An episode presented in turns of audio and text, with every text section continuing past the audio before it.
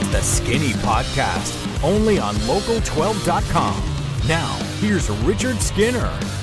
Welcome into the Skinny Podcast. It's the weekly potpourri edition. I'm Richard Skinner, local12.com digital sports columnist and editor with Rick Broering. And each week we look at sports topics of local interest, uh, some of national interest, perhaps. We got a betting segment, and my favorite segment of the podcast comes at the end where you can ask me a question on any topic. It's with the hashtag Ask Skinny Anything. Rick, I want to know this one question this morning before we get going with the podcast. Are you, Rick Broering, ready to rule the jungle? I think. I'm. I, gonna, I think I'm running on my own gas for sure. I know that. Are you ready to rule the jungle in your new stripes? Because it's, guess what? Guess what? We didn't. We didn't seize the day, and I think we all forgot that it was a new day. So well, just remember that at all times. I was just gonna say, is it a new day or is it the same day, or is it who day? It could be who day. Time to rule the jungle. I, have had enough of the catch. Can, you, can we stop with the catchphrases? Can we please just stop, please? No. What's on second? No, that's right. That's a good point. I don't know. Yeah, third base. I got it. All right, we got a lot to get, a lot to get to. So take it away, my man. Skinny, we were all excited about the possibilities of what was ahead heading into last weekend series against the Brewers. But since then, nothing has gone right for the Reds, who are one in five since the All Star break. Things went from bad to worse on Wednesday when Nick Castellanos revealed during an Instagram live with Chris Rose that he has a microfracture in his right wrist after being hit by a pitch in the July 16th game against the Brewers and will be out for an undetermined length of time. Castellanos said he's probably 50% right now and can't currently swing a bat. He said he's, quote, going to take a couple days just to see where he's at. Skinny of the Reds, toast at this point, sitting six and a half games back of the Brewers in the NL Central and six back of the Padres for the wild card?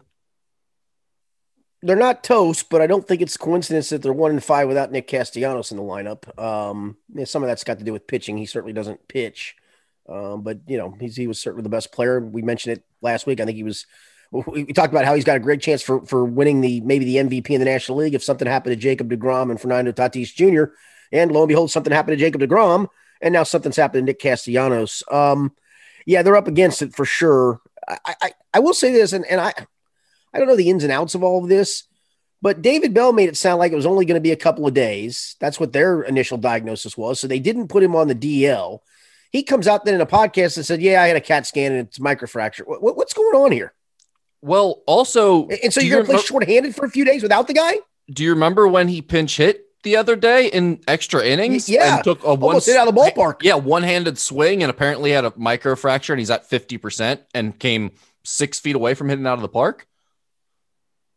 Yeah, but, but what are we doing though? I mean, right? What took so long for this diagnosis? I get that. That is my question as well. I mean, I know sometimes swelling and stuff. It's tough to get a great picture on sure uh, X-rays, and sometimes it goes down. You can see a little bit more, whatever. But like, I'm with you. What what's going on here and and how do we go from we're using him in, in a extra innings game to oh he's not going to be right for a few days and how how much longer is the few days going to be? I mean, are we are we really talking like you know, right. in two I mean, or three days he's going to be back to playing, or in two to three days it's not going to hurt like hell anymore, and he can start gripping his hand again. Yeah, and guess what? You, you know you got to IL him now to the extra inning game. If you're going to do it, you could have done it retroactive to last Friday, and um, instead, now you can only retroactive it to that extra inning game. What are we doing? Skinny, you know, obviously Jeff Hoffman pitches on Wednesday and gives up five runs but in the first couple of innings there. Really never gave the Reds a chance. That's drawn a lot of criticism. Where are you at on the pitching situation and what they're doing right now? Yeah, I, I don't get the whole six man thing. I, I don't. I, I, know this is a year where we're kind of uncharted waters of, uh, you know, coming off the shortened season and and you know guys around the league kind of dropping like flies. Um, I, I know it's easy to attribute that to the truncated season last year into th- this being a full season again. I don't know if I buy that. I think a lot of it is just guys guys you know maxing out their effort a lot of times, causing injuries. Um, don't forget the sticky stuff. Yeah, and and, and I think there's I, I it's hard not to say there's some truth to that. I mean, you're right. Um, uh, you know, did did did that is that leading to some guys getting hurt as well? Um, especially max effort guys looking for maximum spin rate. I, I don't get I, I still don't get the six man concept though. I mean, look, I don't want to go back to the old school days of I used to be a four man rotation. Okay, it hasn't been a four man for a long time, but five day five man rotations have been around for a long time you, you're you're coming into a week this week where you know you needed a win desperately. Um, you know, in this series with the Mets, you had a day off today, so other than Tyler Mahle, everybody else is going to get an extra day off, as it was. I, don't know what, what do we, are we trying to outsmart ourselves with the six man rotation?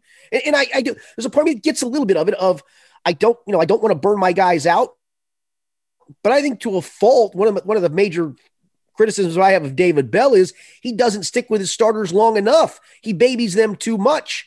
Okay, well, that's bought him some maybe extra innings out of these guys or, or extra starts out of these guys. And instead of doing that, you're going to baby him even further by putting a sixth guy in there who has no business being in the rotation to begin with. What are we doing? I think continuously running out guys like Jeff Hoffman and Cionel Perez this year is actually what's made me most frustrated about this team and this organization.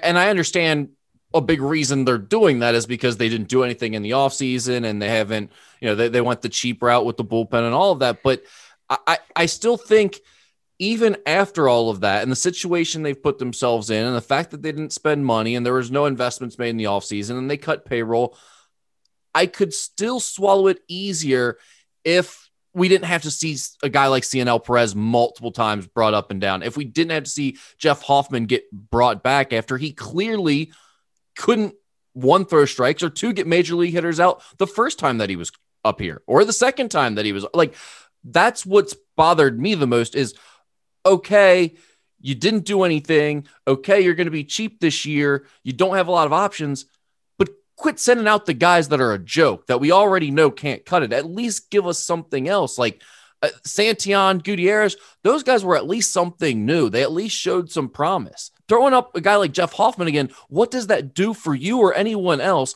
And especially, what does it do for the players out there that are busting their butt every night trying to make a run at this thing, or the fans that are in the stands trying to believe in you? What type of message does that send when you bring Jeff Hoffman back out? That's a great question. I, I I I I don't know what anybody sees in him, and and you know people can throw at me that he pitched in Colorado, but he didn't make every start in Colorado. He's he's got a career ERA of over six. Man, come on. At yeah, what point not, is enough enough? Good. At what point is enough enough? He was a former first round pick. I get that. Um, you feel like he's got some arm talent, but he he nibbles, and when he doesn't nibble, his stuff gets slaughtered. So what? What? Why? And and the other part, you had Tyler Mahle on normal rest. It wasn't like Tyler Mahle's last start. He went nine innings and threw 147 pitches. I might give you that to go to a six guy at that point. He pitched his normal game. Well, yeah, you're you're, you're going to six man rotation. You're trying to, you can't find five pitchers. What are we trying to get six for? Correct. I that's the part that I just don't understand. I, I really don't understand it. Um, and I'm telling you, it's not going to be easy to make up six and a half games, especially when you only got three more head to head with them. No, well, I mean, especially when Nick Castellanos is now out for a few more, it seems like, if not several more. Now, who knows? How, yeah, several more, right? Yeah, I, I mean, I just, it feels like, you know, and I, I don't want to be overly dramatic because I know everyone is right now. You're still only a week's worth of games out, but I think that's also overlooking the fact that what was exciting about coming out of the All Star break was you had those shots against the Brewers head to head. I know you can right. make up some games, you know, but this was a chance to get it down to a manageable deficit of that's. Two, that's correct. three, four games. And part of the reason that was so important is because this team has proven they're probably not going to make up six or seven or eight games in a short amount of time against the team. So the, the, the way that they could get it down to a manageable deficit of just a handful of games would would get them in that position. That was important. Now that it's still a, the same place that they've basically been uh, of more than a week's worth of games to make up. That just doesn't seem likely for a team that's constructed this way, uh, that has the lack of pitching, that has the lack of bullpen, and obviously that's dealing with the injuries that they're dealing with now. I mean, I I don't think it's being over the top to feel like the Reds are pretty much done right now in terms of competing. It's not to say that it's impossible for them, but based on the way everything is pointing and the way everything is going right now, they really missed an important window. And I don't think that's being unreasonable or being too much of a fan or living and dying with every pitch. I think that's a pretty accurate read on the situation right now. The odds were pretty long to begin with, even at the All Star break, and they needed to make some ground up right here in this little spot. It, they certainly didn't need an injury to Nick Castellanos and and the pitching situation that they're in right now. Have we seen Nick Castellanos take his last at bat with the Reds? I mean, you you have to think there's a very good chance, right? That they've got to be looking at everything they can to ship him in a trade deal right now. Yeah, correct. I I, I mean, I I think that's absolutely true. Um, and we'll talk a little more about this next week because we'll be closer to the trade deadline, just a few days away, and look at some other guys. But I'm, I'm wondering if, if, if we haven't seen the, the, the last of Nick Castellanos in a Reds uniform. And this is probably a little bit too big picture. We'll talk more about this going forward, but it feels like at this point, Skinny, what, what's the plan? We're just waiting for Hunter Greene and Nick Lodolo? Like, where's this go even for next uh, year? I don't see the path forward question. right now other than th- they're just folding their arms going – hopefully Hunter Greene and Nick Lodolo are really good in a couple years.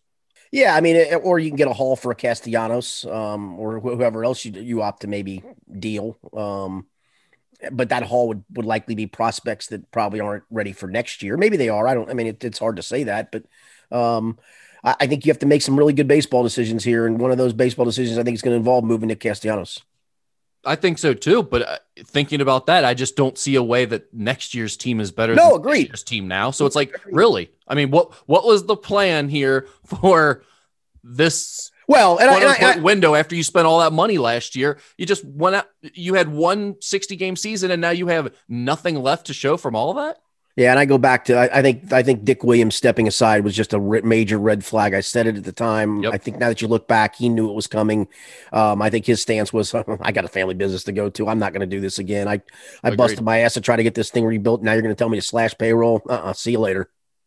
Mm, I think you're exactly right.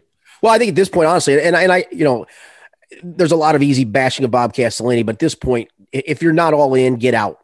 I mean, if you if you this is the way it's good, just just honestly put the team up, let somebody else come by it.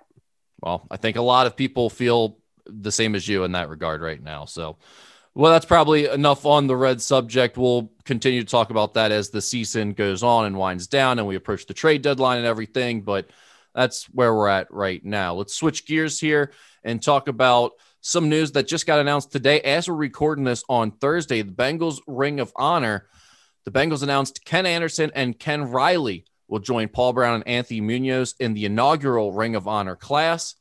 So, Skinny, that brings up the question now that we know who those first four guys are, we've had some good conversation about this, but it really makes it interesting. Now, who are the next guys that get in now that we know that's going to be Anderson and Riley, the two Kens, joining Munoz and Brown?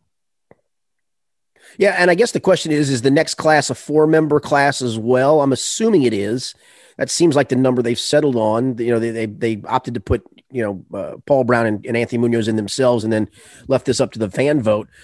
Yeah, I mean, who are the next four? Um, I, I think Chad's got to be one of those guys. I think Willie Anderson's probably one of those guys. My guy Lamar Parrish, I think, in my opinion, has to be one of those guys. Um, and I've always said it. I mean, he was an original Bengal. He was the first draft pick in, in team history.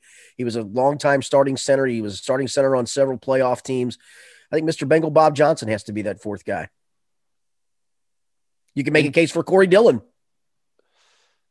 Yeah, I think all of those guys are. I mean, Chad Johnson to me is is easy, and I think there's got to be looking at the fact that they decided to go with Ken Riley and Ken Anderson, which were good decisions. We we've talked about both of those names a lot when discussing this. I think the next group has to have some connection to the younger fans, you know, because well, everyone at this Chad point is a little. Connection. That's what I'm saying, and that's why I'm saying Chad is going to be almost a, a shoe in, I would assume, for this next group. Yeah, no, I, I would agree with that, but I, I do. I've gone back to the whole when I was surmising these rings of honor over the last few years, and we were, you know, those of us were writing columns pushing for it um, and discussing it. I always thought a 10 member class was the one for me. And, and um, I, I, do think there's something to be said for honoring some of the older guys who deserve to be in and should go in before they pass. Right. Um, and I'm not here to tell you, I think, I think Chad should, I, am with you. I think Chad should be a shoe. And in fact, when you and I discussed who would we vote for, these were my two, and it was an easy two, although Lamar Parrish was close for me. But Ken Riley's passing kind of crystallized the fact that, yeah, it's time to honor this guy. Um, uh, you made a case for Chad. It's a right case to make. I mean, he splashed all over the record books for, for a good reason. So yeah, I think he's the shoe in. But I, I, I got no problem with some of the older guys getting in um, before they pass. I'd love to see them get honored in, in the way they should be honored. I, I, just I hate that that eight, nine, ten years later after somebody passes, oh yeah, now let's put them in. Well, great. It's great for the legacy of the family, but I, I think the person needs to be able to celebrate that if they can. Yeah, no, I, I agree with that for sure. You mentioned Corey Dillon as the name. What about James Brooks? Do you have Dillon or Brooks on top as love James? Um, that's a great one. I mean, James Brooks is a good one too. Um, he's probably the best all around back in team history. The, the, the thing for me that's odd is James, James Brooks was was just a consistently good player in both areas as a pass cat. Well, three areas. He was a great blocker as well. Corey Dillon, though, I could also make an argument for him being a Hall of Famer. And so if I'm making a case for him as a Hall of Famer, and some of that obviously due to him winning a ring and, and having some success in New England after he left here, I think I got to push for him over James Brooks. And I love me some James Brooks. I'm with you. That's a great name. I love James Brooks. He was a key member of some really good teams, including a Super Bowl team. A couple of other names that I know we've talked about a little bit, but I've heard brought up from outsiders more, like when I'm listening to talk radio and tout and stuff like that. Uh, Cris Collinsworth is a name that seems to get a lot mm. of play from outsiders, and I it seems like you haven't been as high on on Collinsworth yeah, making. I, I think, yeah, I, Chris a good player, and obviously had thousand yard, couple thousand yard seasons. He was, had a thousand yard season as a rookie. It Was on a super, was on two Super Bowl teams. Technically, he wasn't a big part of that second Super Bowl team. Um, I think I'd put Isaac Curtis ahead of him and I'm not so sure I don't put Carl Pickens ahead of him. And I, you know, that pains me to say that. Yeah, you're a big Carl Pickens fan. Yeah. Uh, uh, the the other name that I've heard a lot, and obviously a special connection to the fan base with him still being involved, is Dave Lapham. Do, where do you think he's at? Yeah, I I, I think that it, it depends on. Dave was a very good player, but never was an All Pro, never was a Pro Bowler, was a starter for a long time, started on that first Super Bowl team, but personally, I think Lap is, is the, the, way Lap gets in is probably as a combination player, and then um, for what he's done as a broadcaster and his connection to the team for such a lengthy period of time. But I, I think I shoved that down the road just a bit, and I, I, I, I say that with all reverence because I mean Lap obviously has been to a large degree he's been Mr. Bengal. I mean, if you think Bengals, if you said somebody associate five names with the Bengals, he'd probably be one of the first five you'd say. But just from a sheer playing perspective, um, again, I, I, don't know if his, his, credentials qualify just as a player. If you want to do it as a combo and, and, and you want to do it that way, I, I might give you that. Yeah. And I, think that's part of what's helping him, you know, in, in the public image is that the fact that he's just been so synonymous with the team and the fan base for so long now and and still remained a part of it. And like you said, just kind of missed. It. And it wasn't that he wasn't a good player. Right. No, yeah. yeah and he was a good too. player. I mean, he started for a long time. He, he just never was a great player, I guess, or at least yeah. recognized as one. Yeah. But uh, he was Bengals man of the year at one point. So I don't know what that means, but that. he was Bengals man of the year. Um, I, I, I think I would go, I think I would settle on Chad, Willie Anderson, and then I think I could be talked into Corey Dillon or James Brooks as the top running back to go in, but I think one of those two guys would definitely go in. And then I don't know. I I would. Well, Lamar Parrish was Lamar Parrish. Lamar Parrish was better than Ken Riley. I'm just going to tell you that right now. Lamar yeah, Parrish was a better football player than Ken Riley. I was going to say I think that's where I would. I love Ken Riley. Is, is, Lamar Parrish for me, especially because I'm going Chad Johnson. So I don't. You know, I think maybe I'll wait another year for Isaac Curtis to get in. At that point. Yeah. Yeah, that's probably right. Yeah. So so you go Lamar Parrish. I think right. that that would be I mean, my floor right there. Is, yeah, I, I, will say this: you're not going to be scraping the bottom of the barrel for classes for some time to come. And by the time we get to circulating through all the guys we're talking about, you're then going to get back around to the AJ Greens and the and the and the Geno Atkinses. Um, you know, you're going to get back to some of the guys that are retiring in, in this kind of era of football. So uh, they, they've got they've got a lot of catching up to do. I will tell you that there's a lot of catching up to do. All right, from NFL to college football. This is coming from Yahoo Sports. Latest news is, is college football headed for another round of conference realignment? The answer to that question may not be an unequivocal no after a Wednesday report from the Houston Chronicle. The paper reported that Big 12 stalwarts Texas and Oklahoma had reached out to the SEC about possibly joining the conference. The news leaked during SEC Media Day, and no one there confirmed or denied the reports for that matter. Skinny, what are your thoughts on Texas and Oklahoma potentially joining the SEC and the impact that would have on Kentucky and Cincinnati? Yeah, I, I, think it's a real possibility. I mean, you're talking about potentially, you know, each team going from getting $44 million to $60 million if those two teams come into the league, and, and that number may even go higher depending on media rights moving forward. It also, though, has to, has to pass a vote of those in the conference.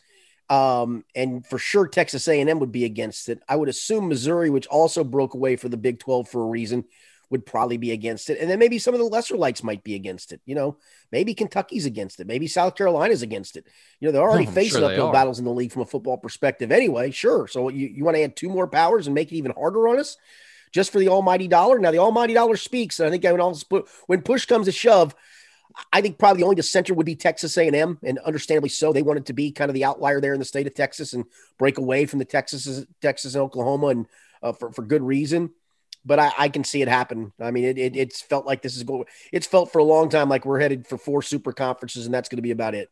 Uh, Skinny, you're telling me about the, the wrong teams here when you're telling me who's not going to like it. I don't care what South Carolina and Kentucky have to say about it. My question is, what Well, do but Alabama and Georgia and Florida and LSU have to say about it? Those Well- are the teams that are going to tell well, you whether or not they're point. getting in. Yeah, and that's a good point too. I mean, do you want to face? You're already bashing heads at the top of the list. You want to bash heads with two more? Yeah, I, I, I, don't. That's a legitimate point. I, I'd be but- but curious I- to know what but Nick Saban think when- Alabama when- feel about that. Well, yeah, but when push comes to shove and the ADs and the school presidents talk and they say we're going to get 16 more million dollars per year into our coffers, let's swallow hard and do it. That's Yeah. what it's going to come down to. You know that as well as anybody. and that's that's what it, it's all about. I just I'm curious for Texas how that works out financially in their favor because there's a lot to consider here if you're Texas. One, Texas isn't that good right now. No, they haven't a won a. Big 12 since what 2010, 2009 at this It- point. It's been a while. They can't find a coach. And the other thing about it is they're really uniquely positioned in the sense that they have that mega fan base like an Alabama kind of does, but they are in the Big 12, which is the only mega conference that doesn't have its own TV network. So right, they have the, got Longhorn. They got Longhorn Network. right that I, I can't imagine they're going to be able to take that with them to the SEC when you have the SEC network. So how exactly does that all work out and the rights to that? It just seems hard for me to believe that Texas is doing something that's good for their brand in the long term, giving up the Longhorn network and putting themselves in a position where, hey, they're not really winning to begin winning to begin with right now. Now you're going to be competing with Alabama, still competing with Oklahoma, Georgia, Texas A&M. Well, well, part of me wonders. Well, part of me wonders about Oklahoma too because they've ruled the Big Twelve, and yet when they get in the college football playoffs, they get the doors blown off. I- I Right. mean, from a competitive standpoint, is this going to help them?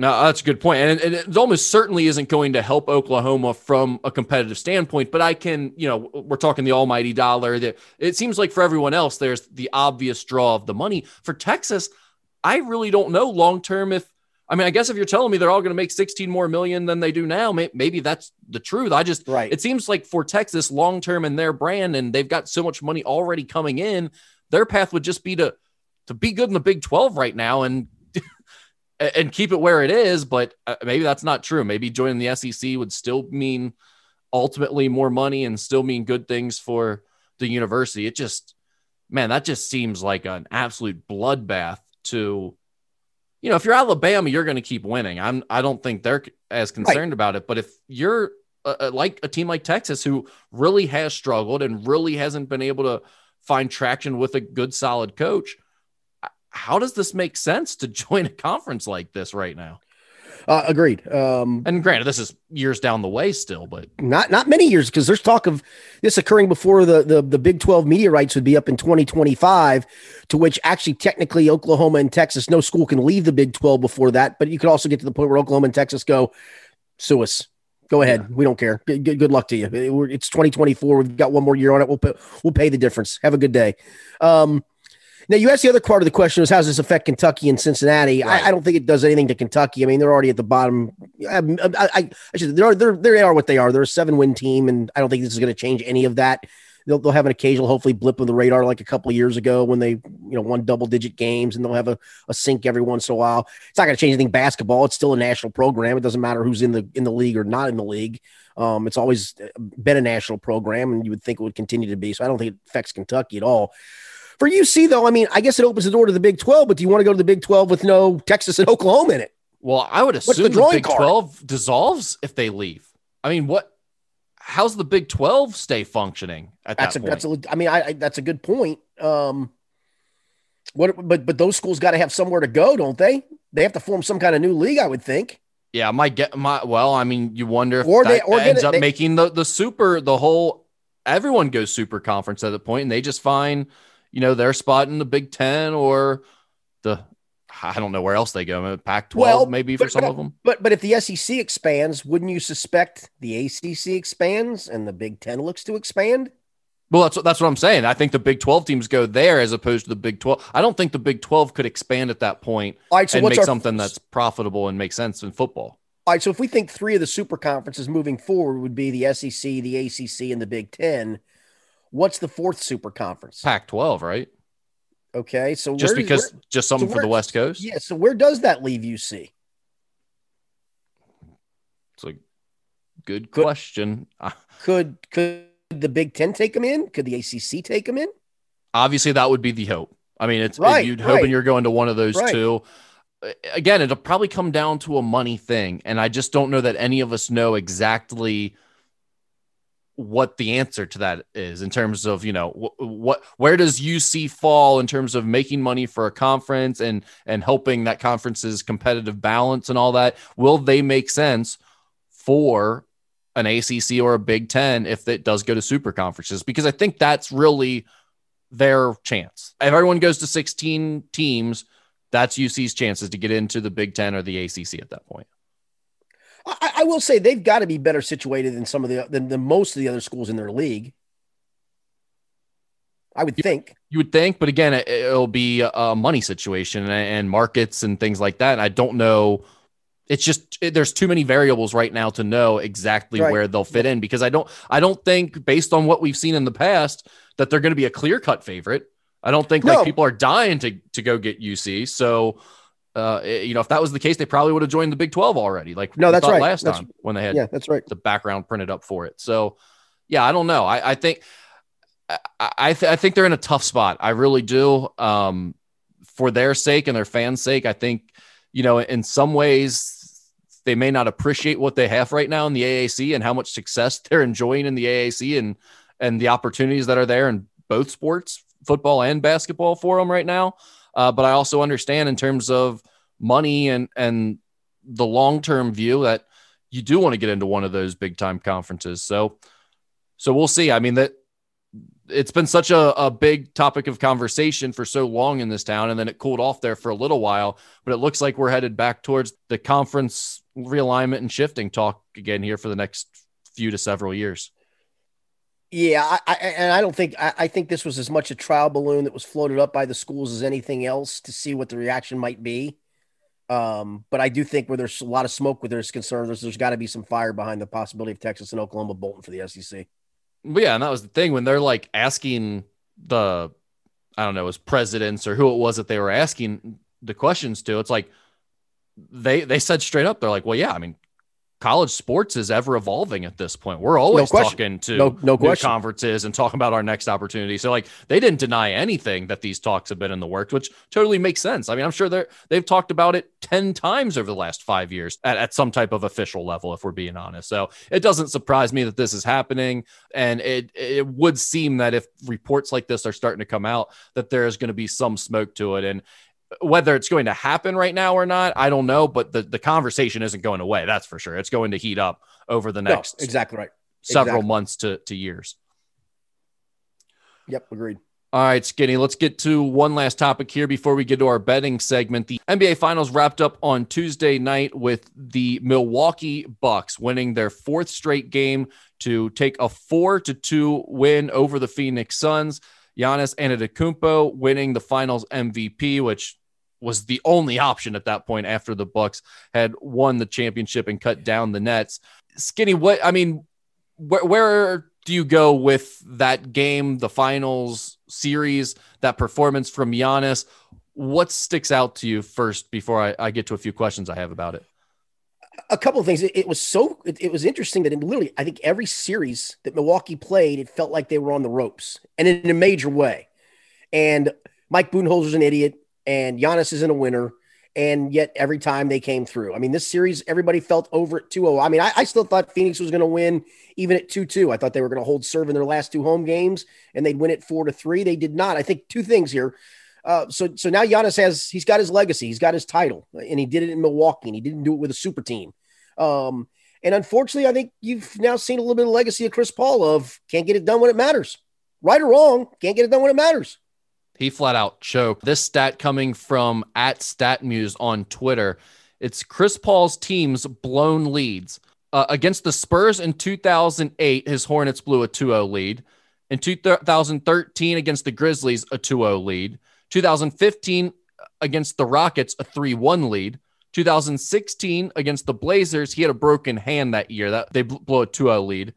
Uh, 2018 was the year he had the bum hamstring, blew a 3-2 lead against the Warriors, and now another 2-0 lead against the Bucks. Those are all leads that his teams have blown in the playoffs. He is the first player ever to blow four 2-0 leads in a best of seven series in the NBA playoffs. I mean, that's like you said, it's never on one guy, and it may not be right to talk about him in this way because he's been mm-hmm. a very good player, but right. he flat out choked, and there is no way around it in this NBA Finals. I mean, he was maybe not the best player on the court, but damn close the first two games and looked like a shoe in for Finals MVP the way things were going, and then he completely fell off the map the rest of the series, and Milwaukee rattled off four straight wins as a result. And it wasn't just that he didn't show up and play well, because I think Phoenix could have survived that in a couple of those games.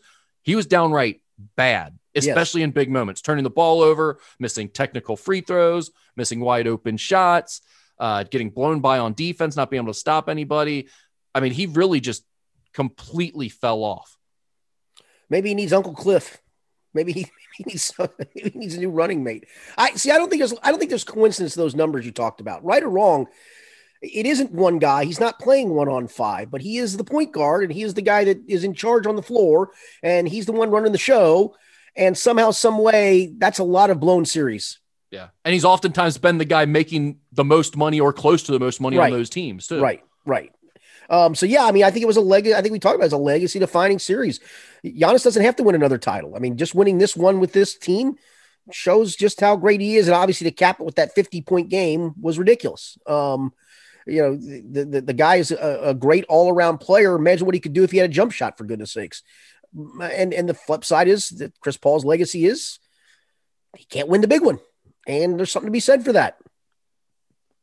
The Giannis conversation does frustrate me a little bit, and the conversation around the Bucks, especially if they won, is like everybody, as soon as the clock was winding down there and it was clear that they were going to win, started jumping in with the oh, you all were idiots talking about Giannis couldn't win and talking about the Bucks weren't going to do it and Coach Bud didn't know how to make adjustments and everything. It's like, well, well, hold on.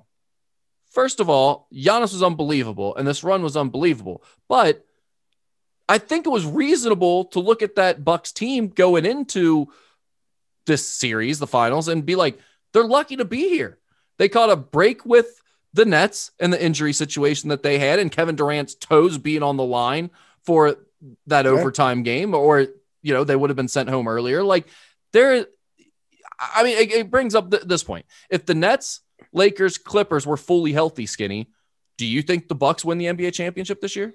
I don't. No, I'm, I'm kind of with you on that. No, I, I, think that's probably fair. But they, but they, they did. did. and and that, and, and they deserve all the credit. It's not and about dude, and, and he's and, and let's not forget the fact that the dude played hurt for that entire final series with the knee injury. And he had an injury well. that looked gruesome. gruesome. Right. looked gruesome. And I think most people didn't think he was going to come back from it and be 100%. I don't know if he ever was 100%. He was still unbelievable and he deserves all that credit. But I think it's almost taking away from how great he was in that final series to have revisionist history here and be like, see, you guys were crazy for talking about the Bucks that way. It's like, no, they were one of the weakest looking teams we had seen entering an NBA final series in a while. They did not look like a proper champion going into that series. They changed that. Giannis changed that. He put on a, a performance unlike maybe we've ever seen in the NBA Finals. That was one of the best four game stretches of all time, without question, in the NBA history in the finals. And he deserves all the credit for that, but he changed that narrative. And I don't think it was unreasonable heading into that series to think they're lucky to be here. They should be looked at as the underdog. It's maybe tough for them to win it all with Giannis as their superstar. There were questions that needed to be answered. he answered them, and it was unbelievable, and it was awesome to watch. I mean, I was betting on the Suns, and you know, I, I talked about on here how I thought the Suns were the better team. So obviously, when you start putting takes out there like that, you you're starting to pull for a team a little bit, so you don't look stupid. But I will say, we got to a point in that game, uh, sometime in the third quarter, where I just wanted the Bucks to win because I didn't want that performance by Giannis to be wasted in a game that wasn't remembered for him winning it all right there. You know, it's like this performance yeah, is no, so good, it has to be a legacy yeah. game. Yeah, and it was. Yeah, I mean, that, there's no question. And it's a legacy for both ways, for him and for Chris Paul. Yeah, now I think it's also setting up a really fun storyline going into next year and hopefully beyond that with the Bucks and the Nets. You've got the the super team and the dark side versus the did it right with the fun superstar in the Bucks and now they're going to be clashing for supremacy. It would look like at least well, for the next year. And, well, and, beyond that. And what and what will Philly and what will Philly do? Yeah, that's a that's a whole nother conversation. But they they haven't even earned the right to be in that conversation right now. It feels like you know. I mean, they're no fair up. It's like the Nets are just there because the talent. They're clearly so talented. They've got all the stars. And now with the Bucks, what they did, it's like you know they've been in the conversation for three years. They kept flaming out early and uh, and that's a you know that's another point. Is I mean maybe Steph Curry is a good option, but Giannis is one of the first players to ever like superstars to ever win it before people started turning on him. Everyone yeah, still yeah, likes him. Right. It was really fun right. to watch him win it. You know, people right. don't hate him yet, like they did with LeBron, like they did with a lot of those other guys. It's uh, it was really fun to see everybody cheer a guy on when he finally reached the peak. Well, and I think for some of that is it, it, he wasn't hunting a ring either. I mean, he. Oh, of he, course. Yeah, yeah I think that, that's a that's a big part of it. Yeah, I, I will say, and I'll leave it with this. I still want to see if the Nets thing works if all the guys are healthy. I still don't even know if it will. Agreed. Agreed. It's also really interesting. I mean, they're so talented that they're going to have a chance. They're going to be in the running for yes. sure if they're healthy yes. at all. But um, I still want to see that dynamic if it works.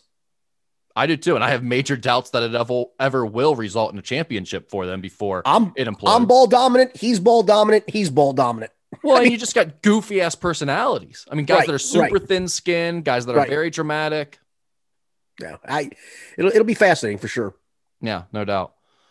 All right, let's get into our betting segment here, and let's circle back real quick to the Reds. Skinny, we were talking about their struggles here, and their odds have changed now to win the NL Central. They're at plus 800 to win the NL Central. Do you see any value there on the Reds now at plus 800? No, I saw a lot of value at six to one last week. It's gone to eight to one. That doesn't sound like it's gone much in the other direction. I think, um, and I did not make that wager, but I think if I would have, I'm not doubling down at this point. I would have just stuck to the six to one and and been okay with it. Um, but no, I'm not. There's no value to me at eight to one, uh, especially after six to one. No, I'm with you. You'd need to take it to about 15 to 20, I think, before I'm starting to talk about this Reds team again and being interested on betting on them. Uh, also, the website yeah. betonline.ag has posted updated odds for the 2021 Heisman Trophy winner. And both UC's Desmond Ridder and OSU's CJ Stroud have been given odds after previously being off the board when the initial odds were released in January. Ridder is 33 to 1 to win the Heisman, and Stroud is 10 to 1, which is tied for the third lowest odds Ridder's uh, 33 to 1 is tied for 15th lowest odds. Couple of the top guys, JT Daniels from Georgia is 5 to 1. He's the favorite. Then you got Spencer Rattler from Oklahoma at 7 to 1 and Bryce Young at Alabama 10 to 1, all three being quarterbacks. Skinny, what do you think? Uh, Des Ridder 33 to 1, CJ Stroud 10 to 1. Uh, do they yeah, intrigue you? Any value there? What do you think? Yeah, I, I I just don't see Desmond Ridder winning the Heisman Trophy. He's it, it's just not going to happen. Um, I, I, and I'm trying to figure out why he was off the board back in January. I guess maybe because the thought of him maybe going to the NFL at that point is why. And CJ Stroud had not won the Ohio State job yet. That's why he was off the board. Um, you know, he was going to, he was kind of the front runner to win the job, but hadn't officially won it at that point. It is funny that CJ Stroud, who's not thrown a single college pass, he has one rush attempt, and he did run for a 48 yard touchdown um, in his career. He is tied for the for the third lowest odds behind JT Daniels and Spencer Rattler, tied with Bryce Young. It shows you how much of a kind of a system pick that is, right? That hey, it's the Ohio State quarterback, and obviously he's a highly regarded, you know, quarterback, but he's again not done a single thing in college football other than one rushing attempt. That he's plugged in there at ten to one. What does that tell you about Ohio State? Yeah. Well, I mean, what's it tell you about the state of college football and where we've been for years, right? This is pretty typical stuff right here. You you select the quarterbacks from the top Yeah. couple teams. Like you've got a couple guys around the country that are coming back that are known commodities, and then you take the young quarterbacks off the next best teams in the country, and you've got your Heisman candidates essentially. Yeah, I'm trying to look for any value. I don't see much in JT Daniels at five to one. I don't see much in Spencer Rattler at seven to one. I don't see a lot in Bryce Young at ten to one. DJ Uiagalelei from Clemson's eleven to one. Again, there's some system there, but and they're going to win a bunch of games. But I, the the little I've seen of him, he didn't exactly wow me. Um, Sam Howell at North Carolina is 14 to 1. I see a little value there, but are they going to be better than Clemson? Probably not. Because again, this is some of this is team related too, right? Yeah, Oh, there's not sure. a lot. I don't see a lot of value in any of these guys. Well, I let- really don't. I'd like to say I did, but I don't. Let me dig into the Des Ridder conversation just a little bit more. I'm assuming you're just saying there's no way he's going to put up the passing numbers to be in the conversation, right? Is that it? Yeah, the, the- one thing I would say, and, and it is 33 to 1 is, is is a little bit enticing. I mean, 20 bucks gets you back 660, and it's just a 20 spot. I mean, there is the outside shot that UC does run the table and does get to the college football playoff. That's- and if they do, I don't think they have to win it for him to win the Heisman. He would certainly be a huge part of what they did to get there. I just think it's going to be. I, I just, I just don't know if he's going to put up enough numbers. But yeah, I mean, again, if it's team related, And it's not. I mean, you I- you- have to have the numbers, you- but he will have gaudy numbers if they go undefeated. right? Yeah, I mean, because he's going to put up great you look at run, running numbers- numbers. Yeah, the, the issue is Right. will he pass the ball enough to be in this conversation? And you know, with the style that they play and the defense should still be pretty darn good. I assume they've got they've got a little more to replace on on defense than on offense, but. I, I- don't. I, my guess is he still won't put up the passing numbers to really be in this conversation. But I would maybe be most interested in him at thirty three to one out of a lot of these names I'm looking at, just because that those are such long odds, and UC has a, a somewhat legit chance to make the playoff. I mean, not not a good chance, I wouldn't say, but a chance. I mean, yeah, if you look at the first five guys on the list, JT Daniels, Georgia, legitimate chance to win a national title. Spencer Rattler, Oklahoma, they're perennially in the in the college football playoff. Bryce Young, Alabama speaks for itself. CJ Stroud, Ohio State speaks for itself. And JJ Uiagalelei, Clemson speaks for itself. So, you know, they're banking on guys that are going to be in the college football playoff. And UC certainly would be the one kind of potential party crasher to that. Um, and if they are, again, he's a big part of it. So I, I think I can be talked into it at 33 to 1. Yeah, probably not a ticket I'm going to play, but if you're looking to make a Heisman wager and you like playing the local guys, if you're a UC fan and you want a little extra fun there, I I think I'm in. I can be talked into the Des Ridder as a 33 to 1 Heisman candidate. if you if you go to Starbucks every day, just save your money for a week. That's about twenty dollars worth.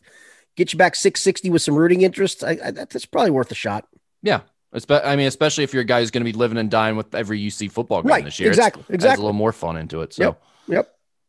All right. Uh, anything else betting wise before we get to a couple of our Ask Any Anything questions? Well, yeah, I- as you know, I, I've, I've talked about it throughout. I did win some money on the NBA championship, but and I told you I went and cashed the ticket yesterday. That's right. Yeah. I it didn't feel bad getting a, a chunk of change back, but when I had to take a ticket that was worth about four hundred and eighty dollars and throw that in the garbage because Phoenix blew it, um, that was kind of hard to swallow. Because I at 2-0, I, I really thought I didn't think a sweep was going to take place, mind you, but I didn't think they were going to lose a home game in that series and felt really good at 2-0 that they might even steal. Heck, I was even rooting for to be over in five. You know, steal one in Milwaukee, go back to Phoenix, wrap it up, win the series four to one, go cash my ticket over the weekend.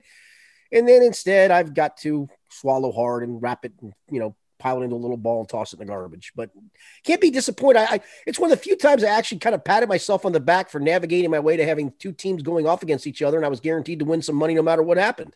Yeah, from a betting perspective, you nailed the NBA playoffs all, all the way around. I'm just, I've been thinking about how this entire year, the basketball takes have been awful across the pot. I mean, you know, I've got the Baylor thing going on, the Right, right. thing going on during the NCAA tournament. right. Just couldn't have been more wrong. And then this, I mean, yeah, I was talking up the Suns. I thought they were clearly the best team when Oh, we I got down too. to the last two. And like you, I was thinking maybe they could get it done in five. If not, they'd win it in six. And instead, it was Milwaukee that rattled off four straight, which I just didn't even even after game five. I didn't think it was possible that Milwaukee was going to win four straight.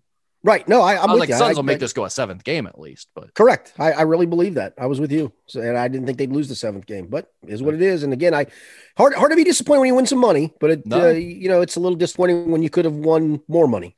yeah, No, I hear you. It's never never fun to throw away the bigger ticket, that's for sure. But hey, you came out ahead. You want you came out on the positive side for the whole NBA playoffs. And if if that's what you do, if you don't go broke, if you're not losing money, you got to enjoy it all.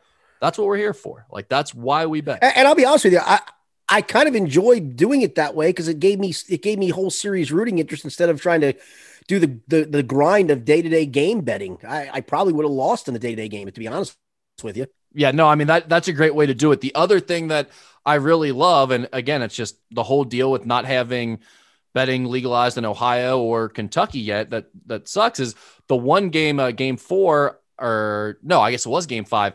I went to Indiana and live bet that one, and thankfully I did because I had the Suns oh, before wow. the game at minus two and a half or whatever.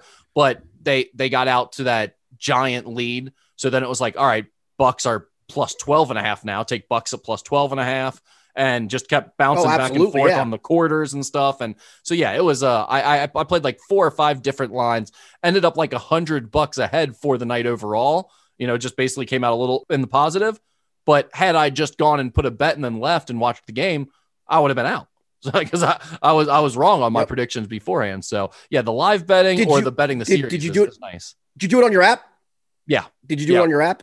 Yeah, we just went over yeah, okay, to uh, the wings and a rings. lot of those guys. Yeah, perfect. Yep, absolutely perfect. That's why that app's a good thing, my man. It really is. I can't wait till it's it. It here in Ohio. Thing. No, I'm, I'm with you. Yep, agreed. All right, let's get into a little Ask Skinny Anything here to wrap it up. Quick segment here, uh, and it starts with our guy Brad, who wants to circle back to the Reds real quick. He said, Skinny, should we all just accept the inevitable and admit that being a Reds fan will forever be a dark, sinking hole of sadness with no chance of redemption? Yes, just being a Cincinnati sports fan in general. Right. I, You're not wrong say, for feeling that way. That's for damn sure. No, correct. And it, it's not like Bob Castellini has made good on his promise to bring championship baseball back to Cincinnati. They did have that little window of, of fun in the early 2010s, um, you know, going to the playoffs, but didn't win a series. And, you know, since then, we've had the great rebuild going on now, what, eight years? And all we've got to show for it is a 31 and 29 team that made the playoffs in an expanded playoff season. Yeah, no, I, I, I mean, I, I think you're at that stage where kind of like the Bengals, you're you're rooting for some level of ownership change. I mean, really.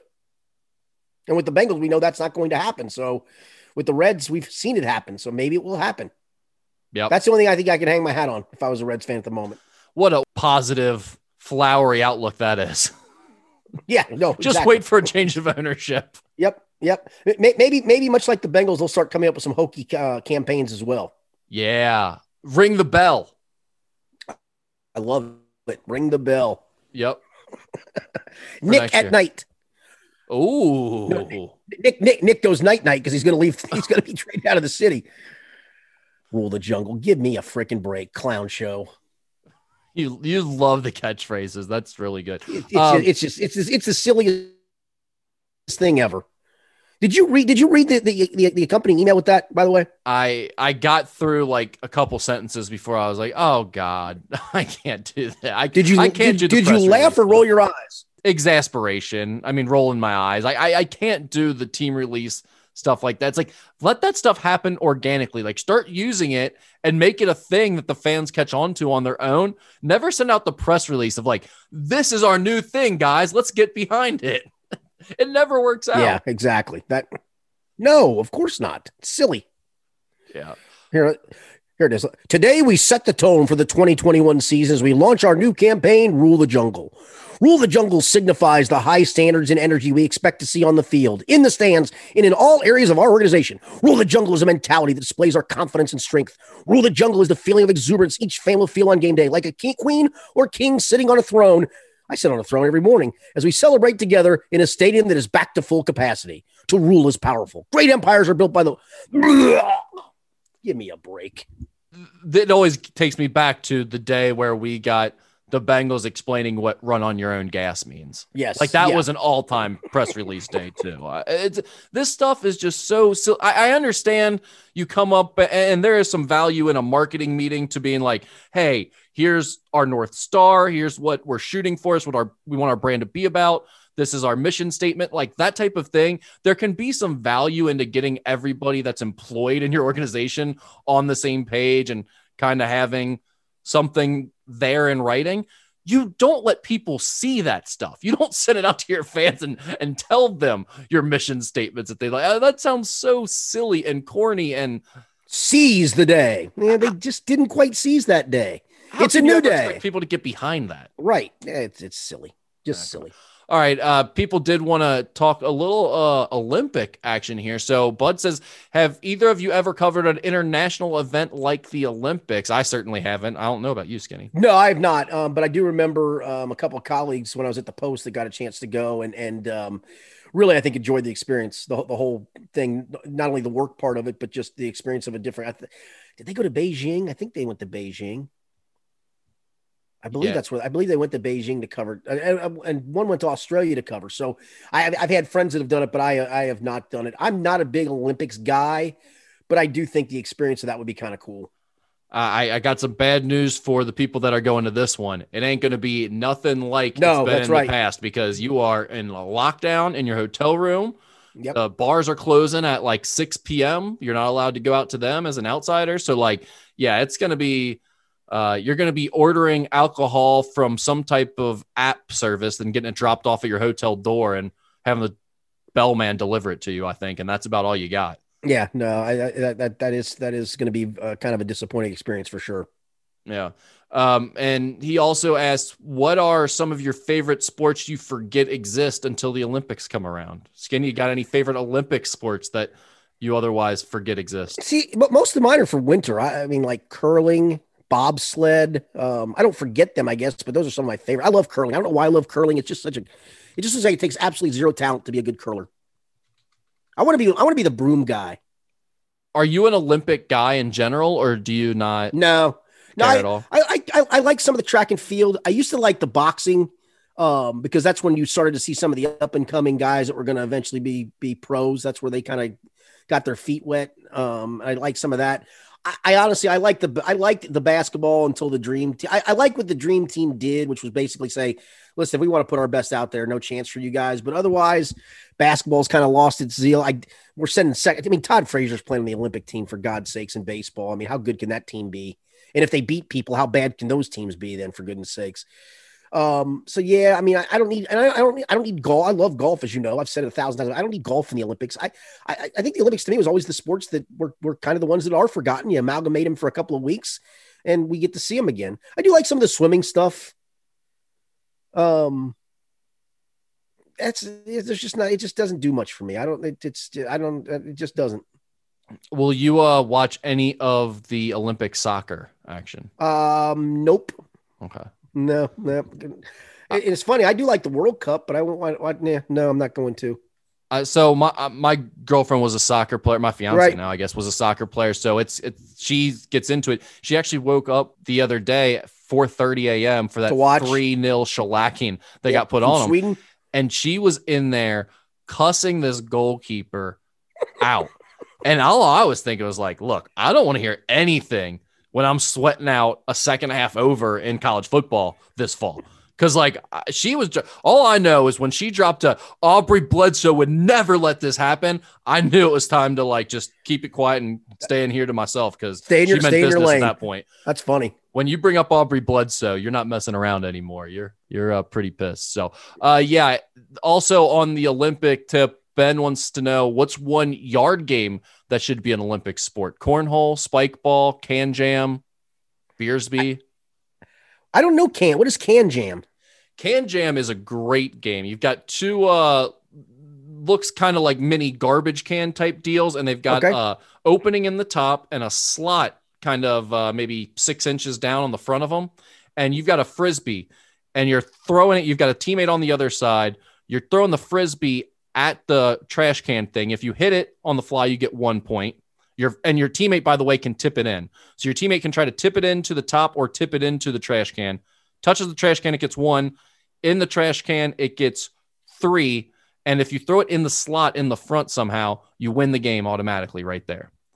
It sounds like an interesting game. Yeah, it's uh it actually gets pretty intense. It's it's pretty good. I like can jam. It's good, you know, beer in one hand, throw frisbee with the other and and play type game. I would probably say cornhole has the best chance of I actually would too. I would making too. it as an Olympic sport. Like people are I mean, really good at it, and it's been a it's been an ESPN thing for a while. now, right. like- I was gonna say now if I'm not don't some colleges play spike ball?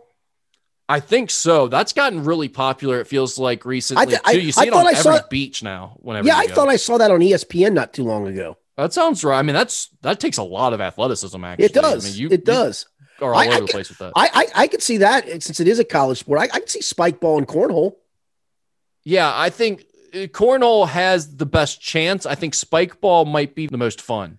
Yeah, cornhole. Cornhole. When I watch it, I know that I know actually one of the guys that, that does it, um, who's a regular. Matt Guy is from Campbell County, and he's on there all the time um, on the cornhole that's on ESPN. So I watch it just for him on occasion, but it's not the most riveting thing to watch.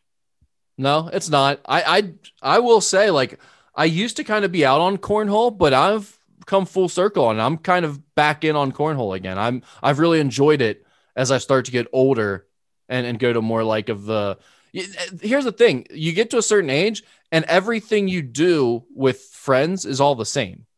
Like you're all just standing around at someone's house for various reasons and drinking and talking. Correct. So I've kind of enjoyed like when people have cornhole, it's like at least there's something else to do here.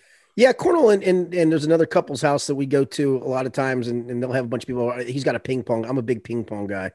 I'll admit I'm kind of uh, down on ping pong a little bit because my dad's really good at ping pong. So I Really? never really wanted to lose my da- to my dad at stuff growing up. So I think Yeah, I we- kind we- of avoided it for that reason.